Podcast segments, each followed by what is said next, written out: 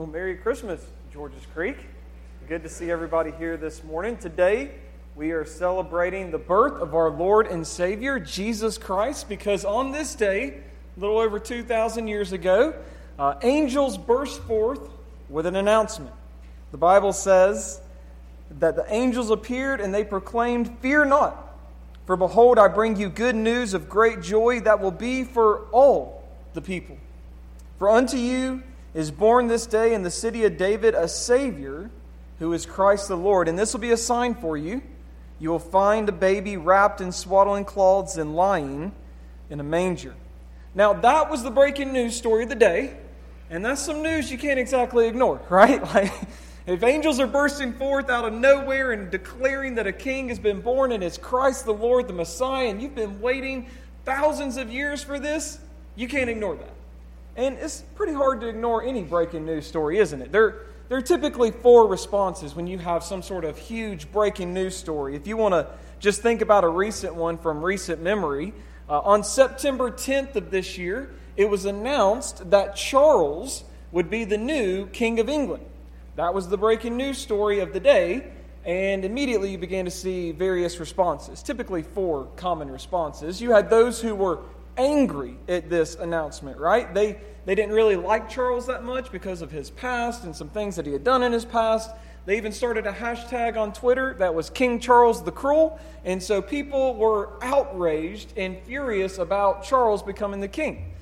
Other people, they weren't angry so much as anxious, right? They, they weren't angry, but they just they didn't know how he was going to be as a king. He had never served as a king before. They didn't know how his age was going to affect his kingship. And so they weren't angry so much as anxious. And then there was another response. People like myself and many other Americans and people from other countries who weren't angry or anxious. We were just apathetic because personally, I couldn't care less about who the figurehead of England is. It has no bearing on my life. I know that some people are like really obsessed with the royal family.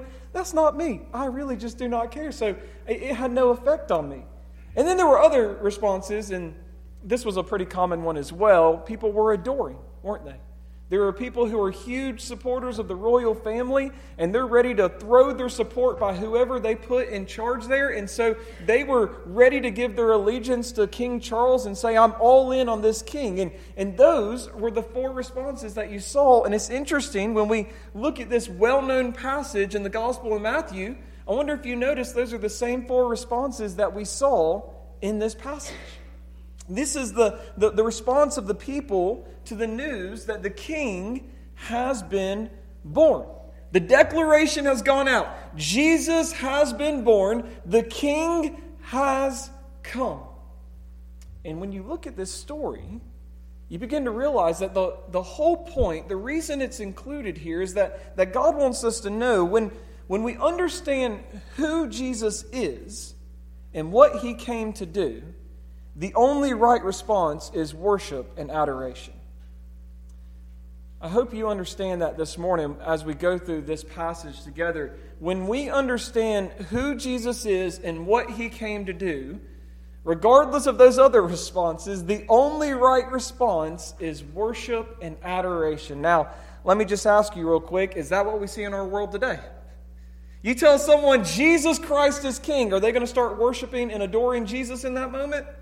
No, you don't really see that. And my question is why? Why do so many fail to worship and adore Jesus? That's the question I want us to consider together this morning, church. Why do so many fail to worship and adore Jesus? And I, want to start by looking at the first three verses again. So if you have your Bibles, Matthew chapter 2, look at verses 1 through 3 with me. Now, after Jesus was born in Bethlehem of Judea, in the days of Herod the king, behold, wise men from the east came to Jerusalem, saying, Where is he who has been born king of the Jews? For we saw his star when it rose and have come to worship him. When Herod the king heard this, he was troubled, and all Jerusalem with him. Well, of course, Herod was troubled, okay?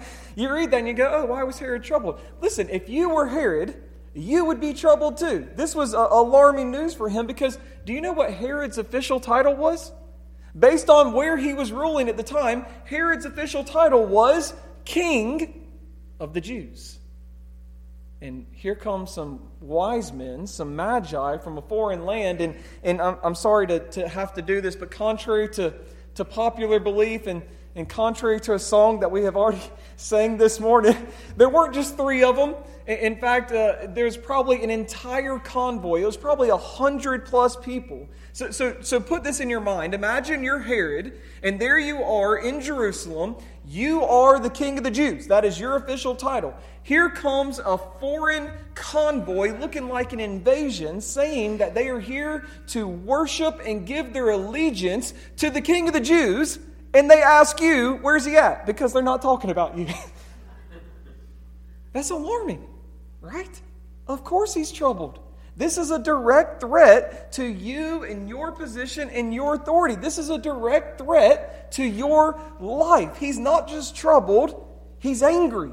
He's outraged. In fact, we're going to see more of that next week when, when Herod is so angry by this news that he goes on a killing spree and decides to murder all male children two years old and younger, which is why you shouldn't have wise men in your nativity scene. But that's another sermon, okay? Jesus might have been about two years old at the time. So, but Herod is outraged. He's furious. He wants to rid himself of this new problem. And, and it's because he understands what this means right? He understands that if there is someone else out there who rightly is called the King of the Jews, who rightly owns that title, it means that Herod is not the real, true king.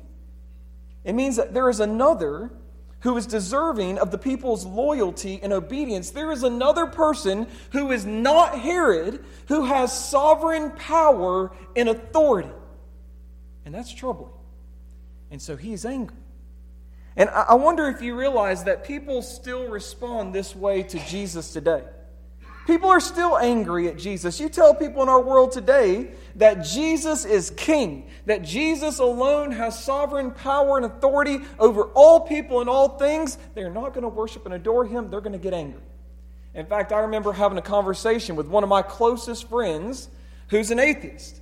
And uh, we are close friends, but he's an atheist. And, and we were having a conversation, and, and he was very angry with me because I was saying that certain things should be illegal because the Bible says that they're sins. And America is clearly sinning against God by allowing these things, and they should be illegal. And he was furious with me. In fact, this is what he said He said, Alex, your religion doesn't get to say what does and does not go in America because not everybody holds to your religious views. And so, since not everybody holds to your religious views, you can't impose your religious views on people who don't hold those religious views. America doesn't have to do what God says because not all of America believes in God. I knew it was going to be a fun conversation then. So, this is what I said back to him. I said, whether or not they hold to the teachings of Scripture does absolutely nothing to undermine the authority or the veracity of Scripture. Does it, church? It doesn't matter if they acknowledge it.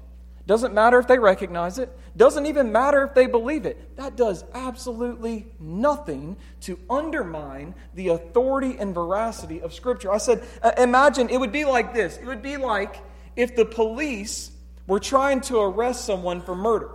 And the person who literally just got done murdering someone said, Ho, ho, ho, ho, wait a second. You can't arrest me. I don't believe in the police. I don't believe the police have any authority. I don't recognize the police's authority. Therefore, you cannot arrest me for murdering that person. Hands are tied at that point, right? nothing the police can do. No, of course not. The police are going to arrest that guy and they're going to be like, hey, it doesn't matter if you believe in us or not. It doesn't matter if you recognize our authority or not. It doesn't matter if you acknowledge it or not. You're under arrest because we do have authority. That's how it works. Or imagine it would be like if my oldest son, Judah, decided that he didn't like the rules in my house. Imagine that for a second if you can, okay? Imagine that, that he said he didn't like the rules in my house, and so he decided that he was going to come up with his own rules. And he said that in his room, he's the boss, he's the authority, and in his room, he can do whatever he wants, and daddy can't say otherwise. There's just one problem with that. It's my house.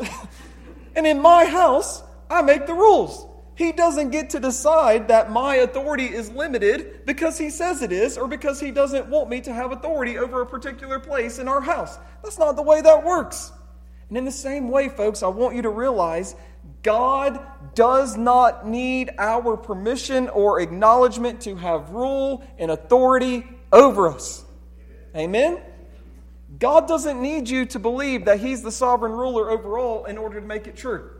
God doesn't need you to acknowledge that. He doesn't need you to be on board with that. He is the sovereign ruler, whether people like it or not, whether they acknowledge it or not, whether they believe it or not. And the world hates this about Jesus. They're as angry about it today as Herod was back in his day. In fact, people in our country, they'll shout, separation of church and state, even though 99% of them have no idea where that phrase originated or even what it actually means. People in our country today will say, You can't impose your religious views on us because we don't believe in your religion. And so we can do whatever we want. Well, there's just one problem with that. God says in Psalm 50, Every beast of the forest is mine. The cattle on a thousand hills. I know all the birds of the hills, and all that moves in the field is mine. In other words, church, it's all God's. God created all things, and so God is the sovereign ruler and authority over all things. And this is what angered Herod to his core. It's what angers so many today, and I want you to understand why that is. People are angered by Jesus' authority because they're threatened by his authority. That's ultimately what it comes down to. The reason that people are, are angered by Jesus' authority is because they're threatened by his authority. And they're threatened because they understand the implications of what it means for Jesus to be the sovereign ruler, don't they? I mean, I think they understand it a lot better than some Christians do today. Can I say that? Are y'all okay with me saying that? But I think it's true. I think they understand the implications because if Jesus does have authority, and he's the sovereign authority over all things, it means I'm to be subject to him. It means that I don't get to decide for myself what is right and what is wrong. God does. It means that I don't get to decide for myself what is good and what is bad. God does. It means that I don't get to live as though I am the sovereign over my own life. I have to subject myself to another. If Jesus truly is the sovereign authority over all things, then, folks, it means that his word is not opinion and his commands are not suggestions. Do you hear me, church? His commands are not suggestions. It means that his ways are not limited by human governments or territories or provinces. When God says that he is the king over all the earth, it actually means over all the earth, not just America. It means that his church is not governed by traditions or personal preferences. It means that our lives are not our own. It means that he is the authority over our lives, not us. Those are the implications of Jesus being the sovereign ruler. And people get angry by that because they are threatened by that. You see, here's the reality of the situation, folks. We when we hear the news that Jesus is king over all creation, we only have two options. We can either receive him with joy and worship and humble submission, or else be found to be in rebellion and open defiance of the one true king over all the earth. So, my question to you this morning, Georges Creek, is Are you threatened by his kingship, or are you thrilled by his kingship? Herod he was threatened and he was angry. And did you notice there was another response coupled right there with Herod's? Did you catch it there in verse 3? Look again at verse 3. It says, When, when Herod the king heard this, he was troubled, and all Jerusalem with him. Herod was angry, but Jerusalem was anxious, right? They're not necessarily angry. We know that Herod is angry because he's going to go on a killing spree, but Jerusalem, the people, are anxious. Why is that? Well, I mean, uh, just think of a few reasons. First and foremost, in those days, if the king wasn't happy, no one was happy, right? If, if Herod felt threatened and felt like someone was trying to take his throne away from him, he was going to make the lives of the people miserable. He was going to put them on lockdown. He might even go on a killing spree and kill all male children, right? if the king wasn't happy, no one was happy. So they're worried about this. But then also remember that, that when the, the wise men and their convoy were coming from this foreign land, it looked like a foreign invasion. And Jerusalem was no stranger to foreign invasions, were they?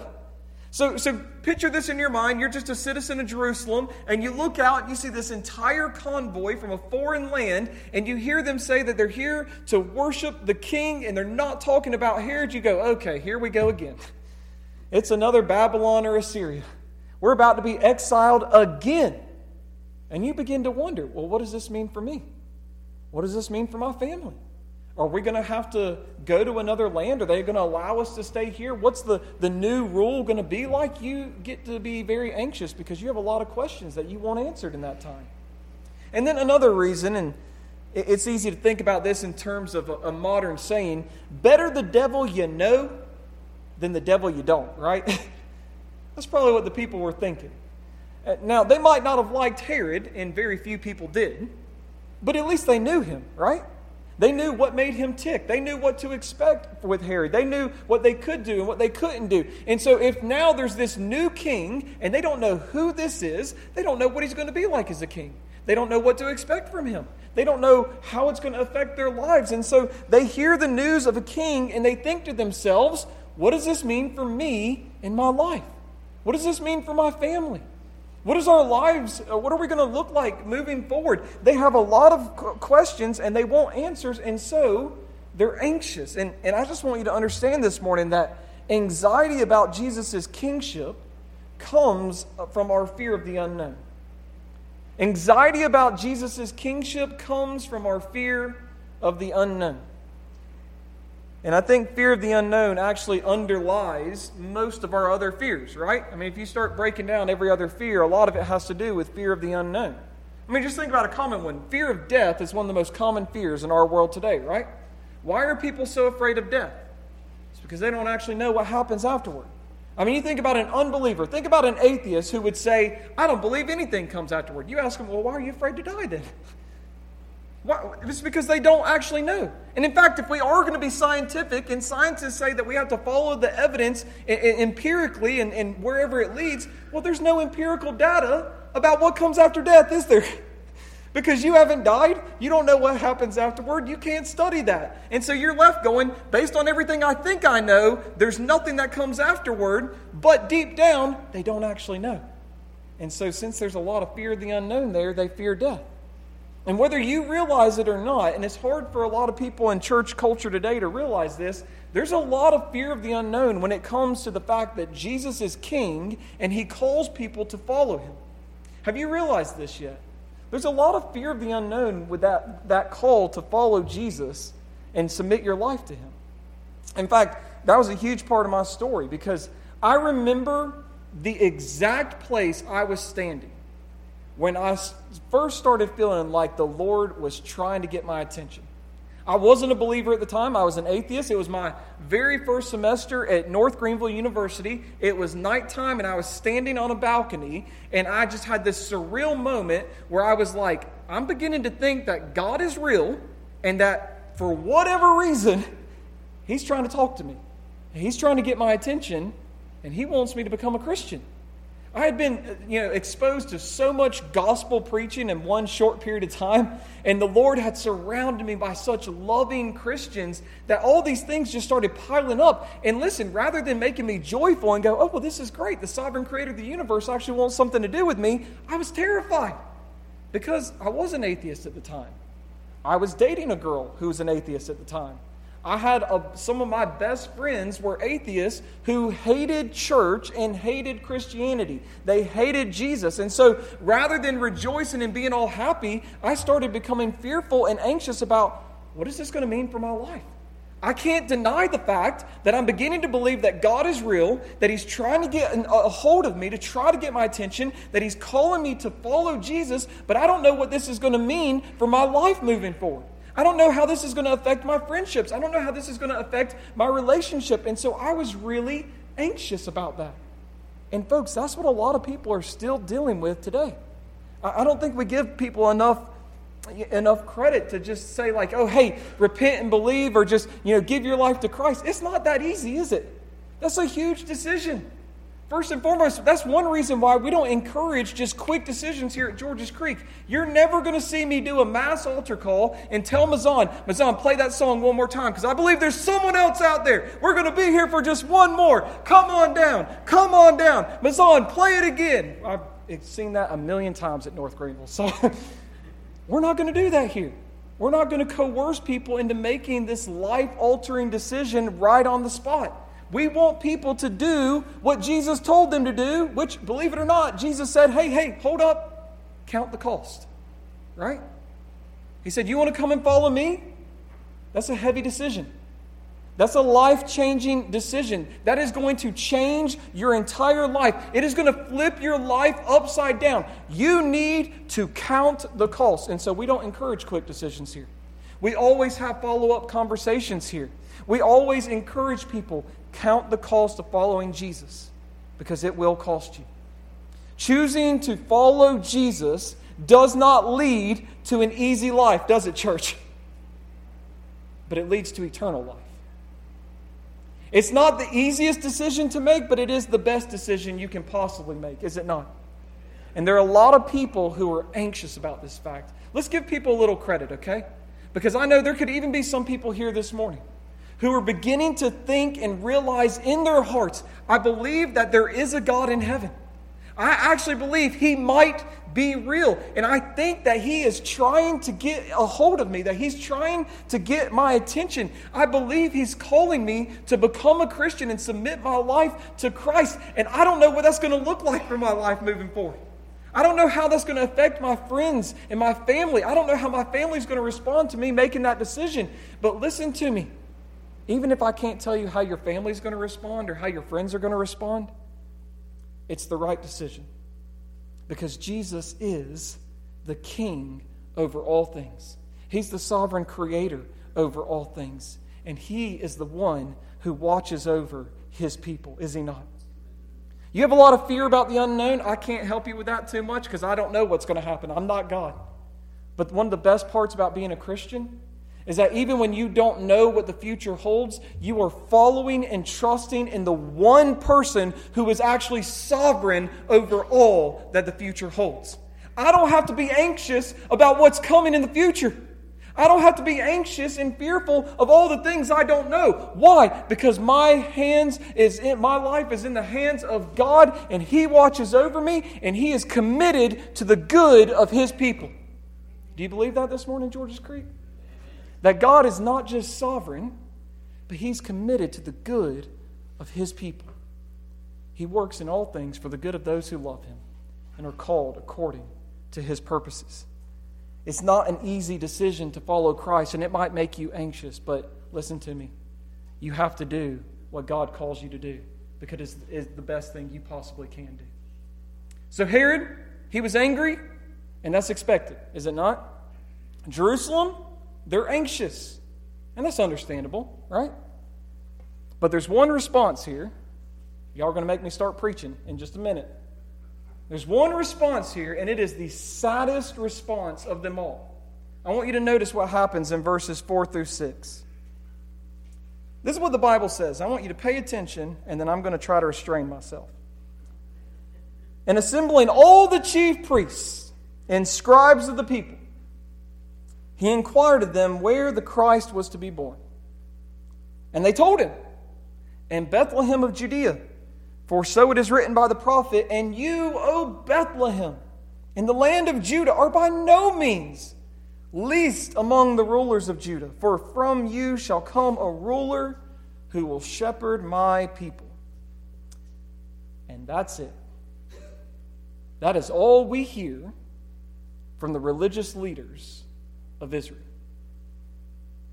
Do you see it now? Do you see how sad that is? These are the people who, more than anyone else, they should have been looking for the star, shouldn't they, church? They should have been the ones waiting eagerly. They should have been the ones filled with anticipation. They should have been the ones who recognized the star, who recognized its significance, who recognized what God was doing in their midst in that moment. They should have been the first ones to leave where they were, follow the star, and go and worship God's Messiah. And yet, they don't. The people who actually recognize the star and its significance and what God is doing and leave where they are and they go to worship this Messiah who has come into the world are a bunch of pagan, foreign stargazers from another land. It's embarrassing. It's an indictment on the religious leaders of Israel. I want you to notice this. Don't, don't miss this, church. The religious leaders of Israel, they knew the right answer, didn't they? Oh, that's so sad. They knew the right answer. Here it's like, hey, I've got a question. It's concerning the Messiah. Maybe you want to go and get your scrolls and consult with each other. No, no, no, no. We don't need scrolls. Who needs scrolls? We've got it memorized. We know the answer by heart. We've committed it to memory. We don't need to go and get some scrolls. We can tell you exactly where he's going to be born, exactly when it's going to happen. We know what the scripture says. But there's a huge difference between knowing what the Scripture says and believing what the Scripture says, isn't there, church?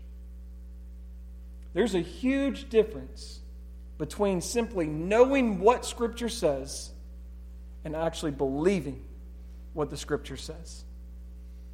You see, if our knowledge of Scripture leads to apathy and indifference rather than worship and obedience, then listen to me, we have failed to truly believe Scripture. Did you hear me on that, church? If our knowledge of Scripture leads to apathy and indifference rather than worship and obedience, you haven't actually believed Scripture. You might know a lot of the Bible, but you don't actually believe what it says. That's exactly what we see here. I want you to understand this morning that apathy is the fruit of unbelief. If you hear the news that Jesus is king over all creation and he's come into this world. He's entered into our mess to become like us in every way, to live a perfect, sinless life, die on the cross in our place, rise again, and intercede for us to this day. And that does nothing for you. You can be completely indifferent and apathetic to that. Let me tell you why. It's because you don't actually believe what you're hearing. Apathy is the fruit of unbelief. And let me say, this explains why the church is in the state that it is in today. Does it not? Let me explain. You see, the reason that people don't really care about coming to church anymore and being committed to the weekly gathering of the church is because although they know that the scripture says, do not neglect the gathering of the church, as is the habit of some, they know what the scripture says. They don't actually believe that the gathering of the church is that important. That's just something that happens on Sundays and Wednesdays. Go if you want to, don't go if you don't want to. No big deal, right? They know what the scripture says, but they don't actually believe that the gathering of the church is that important. So they don't commit themselves. You see, the reason that people don't really care about missions and evangelism today is because although they know that the scripture says that missions and evangelism is the purpose and the work of the church, they don't actually believe that it's their responsibility to go and reach the lost. Do they? They may say they care about lost souls dying and going to hell. Oh, it moves them. They just care so much about the lost. But have you noticed it doesn't actually motivate them enough to go and do anything about it? They know exactly what the scripture says. So does the devil. And it causes him to shudder. I'm not interested in what you know, I'm interested in what you believe. And your belief is seen in how you follow through on what you know. It gets worse. This is going to make you uncomfortable. It's okay. The reason the church today is content to merely exist the reason struggling churches give up, the reason so many Christians have absolutely no sense of wonder and excitement and expectation at all is because the church today doesn't really believe that God is still at work and still in the miracle business today. That's why the church is in the state it's in today. We know exactly what the Bible says. We know what the scripture says. We know that it says God is still working. We just don't actually believe it. How could He still be at work in our world today? Miracles? Oh, those things don't actually happen. The church today, how often are we like the religious leaders of Israel here? They know exactly what the scripture says, but they don't believe it. God is doing something great in their midst. God is fulfilling scripture in their midst. He's fulfilling prophecy in their midst, and they miss it. How is that possible? It's because they didn't truly believe. It's the same reason we miss it today, church. We know exactly what the scripture says, but we just don't actually believe that God is still at work today and still doing miracles today. And so we just make church a game, it's just a routine. We open the doors on a Sunday, we open them on a Wednesday, and then we'll just go about our lives every other day of the week. God wants more for you than that. Don't you know that? God wants more for you than just a gathering two days a week. God has bigger plans for this world than just saying, hey, come to our church two days a week. The kingdom of God will not be built only two out of seven days a week. What are we doing, Christians? You think you're better than the religious leaders of Israel here? The church is just like them today. I hope the same will not be said of us, Georges Creek. I hope that our knowledge of Scripture and tradition doesn't lead to apathy and indifference rather than worship and obedience. How about you? I don't know about you, but I personally believe that God is still in the miracle business today. Do you believe that? I personally believe that God is still doing great things today. That God can revive a church. That God can reach a city. That God can renew a people. That God can save the lost. That He can change hearts. That He can make disciples. And that He is doing it through us, His church today. I still believe God's in the miracle business. Do you? Can you imagine what the church would look like today if we actually believed that? Think about what this church would look like. Think about what the church across the world would look like today if we actually believed that God was still at work through his people. Don't you think that'd motivate us to go and reach the lost sometimes? To, to devote ourselves to missions and evangelism? To commit ourselves to the local church? To getting involved in the local church, joining a gospel group? Don't you think it'd motivate us to go and minister to the hurting and the rejected and the broken of our world? Don't you think the church would actually do something if we believed that God was in our midst and at work today? I do. Apathetic people don't take Jesus and his kingdom seriously, but adoring people do. My question is which one are you? Are you apathetic or adoring? Because that's the only right response, is it not, church? I want you to notice what happens, verses 7 through 12. It says, Then Herod summoned the wise men secretly and ascertained from them what time the star had appeared, and he sent them to Bethlehem, saying, Go and search diligently for the child, and when you have found him, bring me word that I too may come and worship him.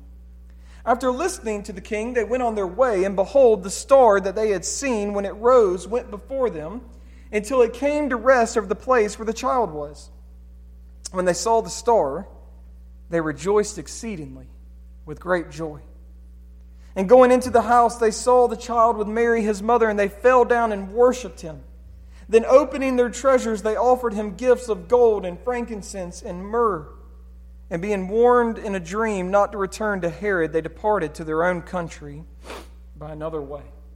Now, this is a beautiful section of Scripture, worthy of three sermons, but we're not going to do that, okay? We're just going to, I want to show you a few things real quick. First and foremost, it's easy to miss here, but there's a beautiful, beautiful sign of hope and redemption and restoration right here from the very beginning, is there not? Because did you notice it says that the wise men were traveling from the east? Now, that's not just to tell us their point of origin, because if God wanted to do that, He's God. He could have inspired Matthew to write, and wise men came from Babylon or Persia or Assyria or wherever they came from, right? That's not the point. The point is not where they came from geographically, the point is a theological point. Wise men come from the east to the presence of Jesus to worship him. What's going on here? Well, if you've been in our two year study of Genesis, which I promise we're going we're going to finish this week, I promise you, you'll be familiar with this, right? Because keep in mind, think back to the very beginning. In Genesis chapter 3, after mankind sinned against God, what happens? God banishes man from the garden. They are banished from the presence of God. They walk away from the presence of God to the east of the garden. And that becomes a huge theme all throughout the book of Genesis. You want some homework? Go home this afternoon and just track that phrase to the east all throughout Genesis. Here's what you'll see Every time a person or people are getting further and further away from God's will and the presence of God, they go to the east. And so don't miss this. This is how beautiful it is. This is how great Scripture is, right? The Old Testament literally begins with mankind walking away from the presence of God, going to the east. The New Testament literally begins with people coming from the east to the presence of God. That's good, is it not? It's a sign that Jesus is already undoing sin's curse. It was the, the curse of sin that led men away from God, towards the east, away from the presence of God. And it is the presence of God in the flesh that draws men back. No one comes unto the Father except through who? Through Jesus. He's already undoing sin's curse. They're coming from the east to the presence of Jesus. And notice what they're doing here. They've probably heard about this star. We don't have time to go into this, but probably from a, a young Jewish boy named Daniel, who was the wisest of the Babylonian wise men and then the Persian wise men. And that prophecy was passed down and down and down and down to generations. And then the time comes when the star is supposed to rise, and they see it. Now, if you're a pagan stargazer, what's happening to you in that moment? You've heard about this prophecy of a star. Uh, it's been passed down from generation to generation. 490 years goes by, and at the exact time when a star is supposed to rise in the sky to signify the birth of the Messiah King over all creation, it appears. You know what you realize in that moment? God is real. Daniel was right. The scriptures were right. And when they realize that God is real, and what this star means, they know we have to do. We have to go. We must go and worship Him because if God is real and the scriptures are true and everything is happening right now, it means that this really is the King, the Messiah over all creation. We have to go to Him. And that's exactly what they do. And I want you to notice their reaction. The very first time they see Jesus, what do they do?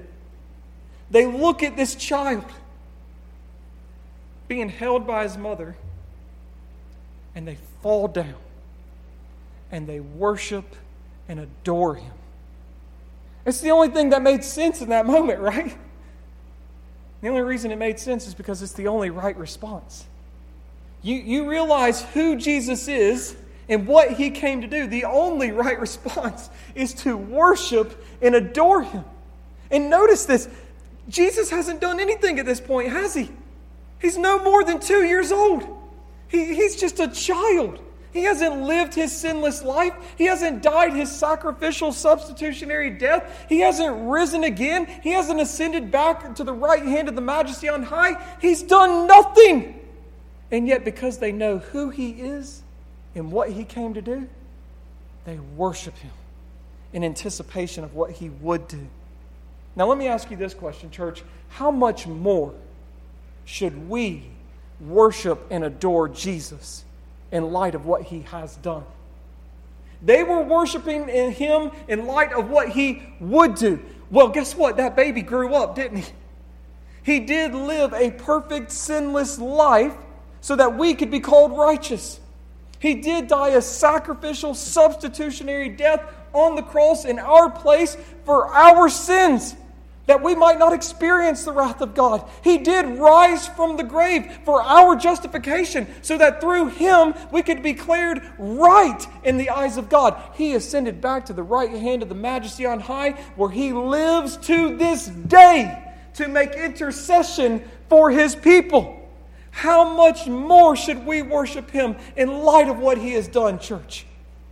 That is the only right response to who Jesus is and what he has done. He is the sovereign king and ruler over all creation. And listen to me, he is a better authority for your life than you could ever hope to be. He is the sovereign ruler who holds the future in his hands, so you don't have to be anxious. You can entrust your life and your future to him. He's the God who humbled himself enough to leave the glories of heaven to live amongst sinful man, to endure scorn and shame and rejection and even death on a cross for a bunch of ungrateful, undeserving sinners like us. How can we respond with anything else other than worship and adoration? So come, let us worship and adore him this morning. Amen, church? Let's pray.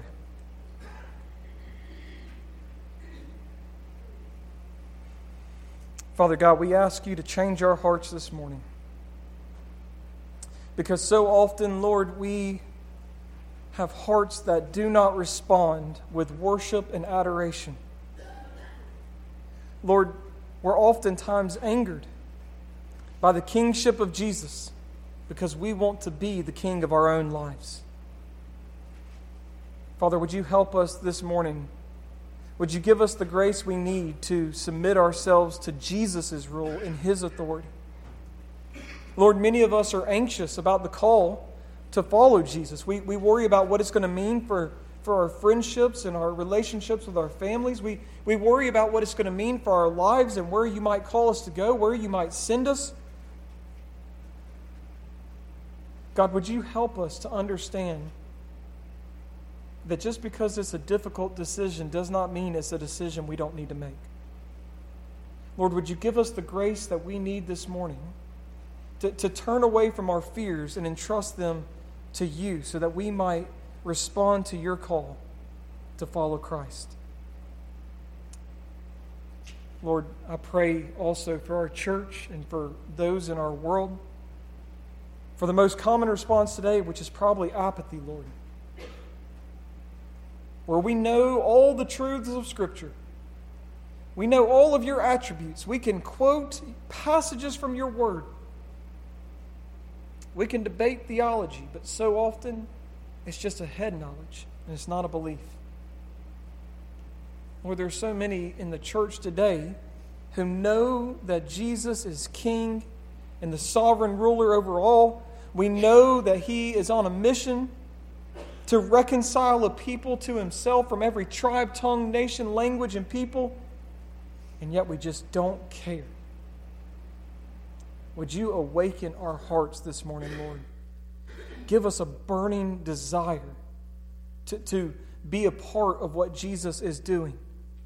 Lord, would you soften our hard hearts to be sympathetic to the mission of Christ? And Lord, this morning, would you give us the grace we need? To be able to worship and adore Jesus for who he is and for what he has done. This we pray in Christ's name. Amen.